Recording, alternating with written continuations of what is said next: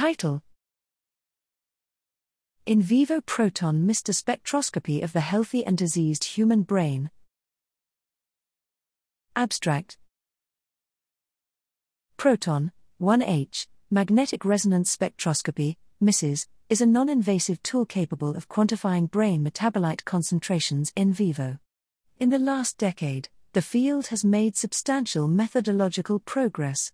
Standardization and accessibility have been particularly prioritized, leading to the development of universal pulse sequences, methodological consensus recommendations, and the development of open source analysis software packages.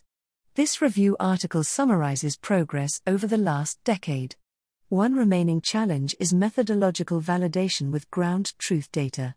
Therefore, in addition to reviewing progress, we have conducted a meta analysis of physiological concentration ranges and relaxation rates of brain metabolites by developing a database summarizing nearly 500 peer reviewed spectroscopy manuscripts. Expectation values for metabolite concentrations and T2 relaxation times are established based upon a meta analysis of healthy and diseased brains.